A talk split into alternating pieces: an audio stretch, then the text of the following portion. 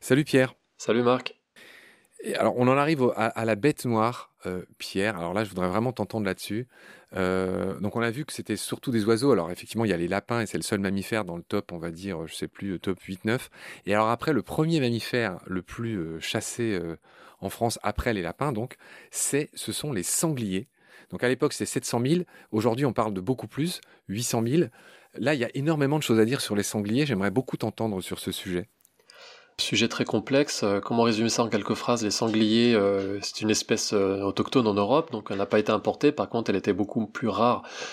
Jusque dans les années 60, il y a eu une augmentation exponentielle des populations de sangliers en quelques décennies, qui est due à plusieurs facteurs le réchauffement climatique, les pratiques agricoles avec des maïsicultures ou autres agricultures monocultures de, de céréales qui euh, conviennent beaucoup aux sangliers, dont ils se nourrissent et dans lesquels ils se cachent.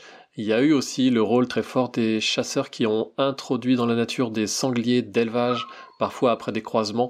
Ceci est interdit depuis l'an 2000, mais euh, on est toujours sur cette lancée, alors qui n'est pas seulement en France, qui existe aussi en Europe, à savoir beaucoup plus de sangliers chaque année, malgré beaucoup plus de sangliers tués chaque année. Je voudrais quand même qu'on rappelle que Mélodie, la jeune femme de 25 ans qui vient d'être tuée dans le Cantal, l'a été lors d'une battue au sanglier qui, en plus, apparemment, aurait été demandée avec insistance par un agriculteur. Le contexte de cette dernière mort est, est quand même assez, euh, assez intéressant quand on va dans les détails. Apparemment, les chasseurs n'avaient pas prévu de faire cette battue. C'est l'agriculteur, je ne sais pas si tu as eu ces détails, qui les aurait pressés pour faire une battue parce qu'il trouvait qu'il y avait trop de sangliers dans son champ. Donc tu vois, c'est de ça que j'aimerais que tu nous parles. Les dégâts causés par des sangliers sur les cultures, c'est une réalité, ça chiffre je ne sais plus en combien de millions chaque année. Ce qui est compliqué, c'est que on assimile depuis 40 ans les dégâts agricoles des sangliers à euh, comme réponse une nécessité de réguler les sangliers, c'est-à-dire de faire toujours plus de chasse aux sangliers. Les périodes de chasse euh, s'allongent chaque année pour s'agissant des sangliers. Maintenant, euh, la chasse aux sangliers, ça commence en juin et ça s'arrête en mars, quoi. Et même dans certains départements, en Alsace, c'est c'est aussi en avril, donc on a potentiellement euh, toute l'année des chasses aux sangliers, même si la plupart sont concentrées en automne et en hiver. Sauf que déjà ça marche pas, puisque la chasse euh, telle qu'elle est pratiquée, notamment en battue, euh, ça fait pas diminuer le nombre de sangliers. Peut-être ça ralentit la croissance, mais ça fait pas diminuer.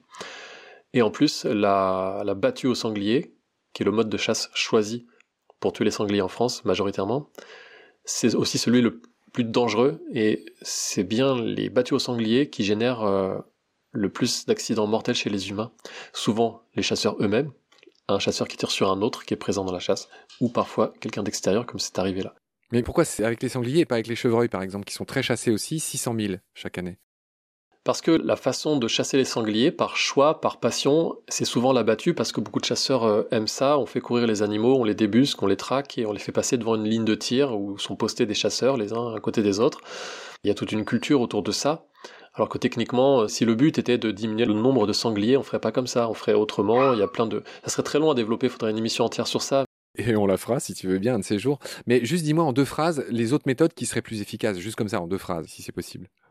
Les autres méthodes les plus efficaces, d'abord, c'est réguler non pas les sangliers eux-mêmes, c'est les interactions entre les sangliers et les humains, c'est-à-dire euh, comment régler les dégâts agricoles en empêchant aux sangliers d'accéder aux cultures, par exemple. Quel type de culture, quelle protection autour des cultures, quel moyen d'effaroucher, ça c'est une des méthodes, pas la seule.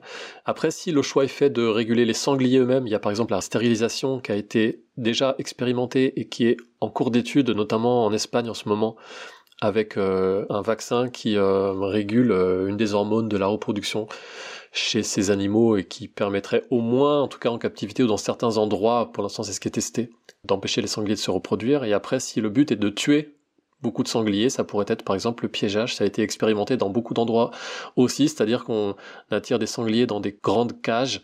Je dis pas que je suis pour cette chose-là qui est assez cruelle, mais en tout cas qui a l'avantage, si le but est de tuer un maximum de sangliers, d'en tuer effectivement un maximum sans aucun dommage collatéral, puisqu'il n'y a pas de chasseurs avec des fusils, on fait autrement. Enfin, il y a plein de méthodes, tout ça mérite discussion, mais simplement il faut vraiment retenir que la battue au sanglier, qui génère le plus de morts parmi les humains et surtout euh, toute cette, enfin pas surtout, et qui génère aussi toute cette insécurité partout, parce que c'est ça, quand il y a 20 hommes en orange euh, le week-end, c'est ça, c'est des battues au sanglier presque toujours.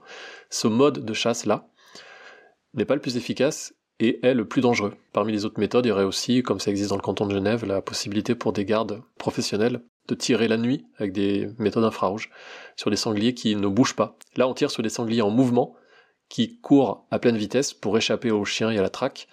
Donc on, tire sur une cible qui est assez loin et qui bouge. Et c'est pour ça que c'est dangereux parce que c'est très difficile à faire en fait. C'est le défi des chasseurs parce qu'ils aiment bien pour beaucoup le côté traque, le côté euh, bête un peu dangereuse du sanglier, le côté euh, mouvement, etc., le côté euh, bande de gars, le côté battu. Mais en réalité, c'est le pire des modes de chasse. Pierre, on reprendra rendez-vous parce que tu l'as dit toi-même, c'est vrai que ça mérite beaucoup plus de temps d'expliquer tout ça. Moi, j'avais envie de te faire réagir sur les lièvres. On en parle très peu des lièvres. J'ai un ami naturaliste. Je rappelle que toi-même, tu es écologue. Hein. Tu sors pas tes analyses d'un chapeau. C'est ton métier, c'est ta vie. Le fait de connaître et d'étudier humblement la nature. Je renvoie tous ceux que ça intéresse à, tes nombreux livres. J'ai un ami naturaliste, en l'occurrence Gorantin de Bretagne vivante, qui m'a fait remarquer qu'il y avait beaucoup moins de lièvres en France. Qu'en est-il? Euh, ça dépend quel est le point d'origine euh, temporel pour la comparaison. Euh, les lièvres, ça reste une espèce commune, hein, c'est pas du tout une espèce rare, ça dépend beaucoup des endroits. Il avait l'air de dire qu'en Bretagne, là où il était, Corentin, il y avait de moins en moins de lièvres. Là, pour le coup. Euh, Alors c'est fort possible. Alors, ce qui est compliqué, c'est que c'est quand même très très disparate dans l'espace. C'est qu'aussi, euh, c'est quand même assez fluctuant. C'est que parfois, il y a des lâchers de lièvres encore qui continuent d'être faits euh, par plutôt des associations de chasseurs, des lièvres d'élevage. D'ailleurs, j'avais aussi enquêté sur les élevages de lièvres pour la chasse. Il y a des maladies parfois, donc c'est assez disparate localement, mais les lièvres restent une espèce commune les lièvres euh, arrivent à s'adapter aux grandes cultures. Donc c'est une chance pour eux, c'est pas le cas de tous les animaux. C'est-à-dire toutes ces grandes plaines, euh, par exemple céréalières, euh, les lièvres peuvent y vivre. Que dire sur les lièvres, à part que j'adore absolument ces animaux qui ont des adaptations assez remarquables en termes de, de vitesse, etc. Mais enfin, écologiquement parlant ou en termes d'espèces menacées, c'est pas du tout les premiers pour lesquels il faudrait s'inquiéter. Pour autant, ce qu'il faut, à mon avis, avoir l'esprit, bon, c'est que ça peut changer vite en fait, parce que c'est il peut y avoir une maladie, il peut y avoir euh, ces animaux ont été euh, aussi pour pour beaucoup ont fait l'objet d'introduction en France à partir d'élevages d'Europe centrale dans les années 70-80 encore. Donc on a beaucoup importé de lièvres pour la chasse. Ça se fait beaucoup moins maintenant, mais euh, il y a des endroits où les lièvres restent heureusement communs. Personnellement, j'en vois assez facilement, j'en suis bien content. Pierre, c'est un peu l'usage. J'aimerais te faire réagir sur le nom, le nom ombrelle euh, de nos quatre euh, euh, podcasts dédiés aux vivants, Baleine sous gravillon. J'aimerais savoir ce que ça t'inspire. Bien que je devrais aussi te faire réagir sur le nom de combat, qui est son jumeau, mais j'aimerais juste savoir si tu en penses quelque chose. Qu'est-ce que tu penses du titre Baleine sous gravillon? De baleine sous gravillon? Ah mais c'est une question très difficile. Mais non, au contraire c'est une question libre. Tu sais, c'est les figures libres, les figures imposées. Là c'est figures libres, c'est ce que tu en penses. Mais tu peux ne rien en penser. Hein. Ah ben j'en pense que c'est une bonne idée, euh, des, cas du, des cas du bon mot, euh, j'aime bien.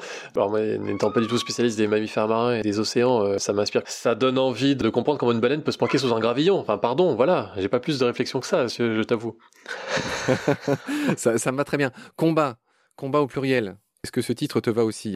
Combat, ça me va parfaitement dès lors qu'on ne combat pas des personnes qui ne méritent pas d'être combattues. Parce que si on. Alors, peut-être je reste trop sur le sujet chasse, je sais pas si tu préfères élargir, mais enfin, en tout cas. Élargis, élargis.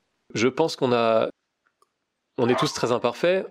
On est tous le moins bon d'un autre et on est tous euh, l'insuffisant d'un autre et euh, on a tous nos, paradoxes. Donc je pense que c'est pas quelqu'un qu'il faut combattre, c'est plutôt euh, combattre à la fois nous-mêmes ou les, travers de notre monde en fait.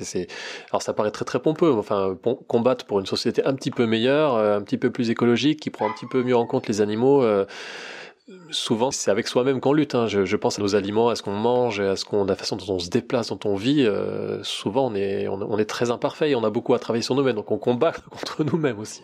Tu es cet homme humble que je retrouve. C'est vrai, c'est vrai. Ah non, c'est pas du, c'est pas. Tu es végétarien, je, le rappelle au passage. Ouais, végétalien même. Ouais. Végétalien, d'accord, pardon. Je, je... pardon bah, manqué de respect. bah non, mais non, mais du coup végétarien, mais c'est, c'est, ça fait, je pensais un petit peu à ça en répondant juste avant, c'est-à-dire euh, c'est compliqué de dénoncer, euh, je sais pas, euh, de dénoncer les abattoirs si soi-même on mange des vaches et du cochon, quoi. Enfin, bien sûr, on peut le dénoncer, on peut le faire, et tant mieux que tout le monde le fasse. Mais la mesure la plus cohérente, c'est quand même d'essayer de faire un pas de côté et de pas soi-même participer à ça. Enfin, et je dis ça sans attaquer les gens qui mangent de la viande, puisque moi-même j'en ai mangé pendant l'essentiel de ma vie jusqu'à maintenant.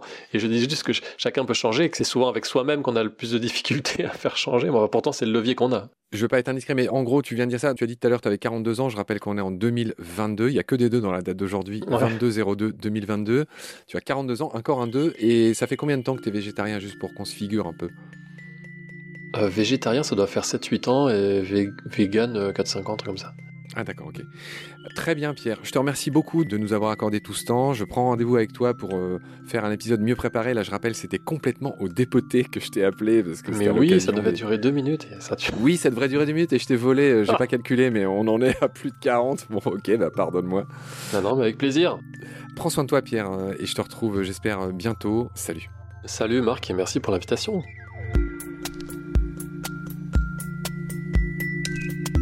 Notre combat, nous deux, tu avais l'œil du tigre, tu en voulais ce soir-là. Il faut que tu retrouves ça maintenant. Et la seule façon, c'est de recommencer au commencement. Tu vois ce que je veux dire?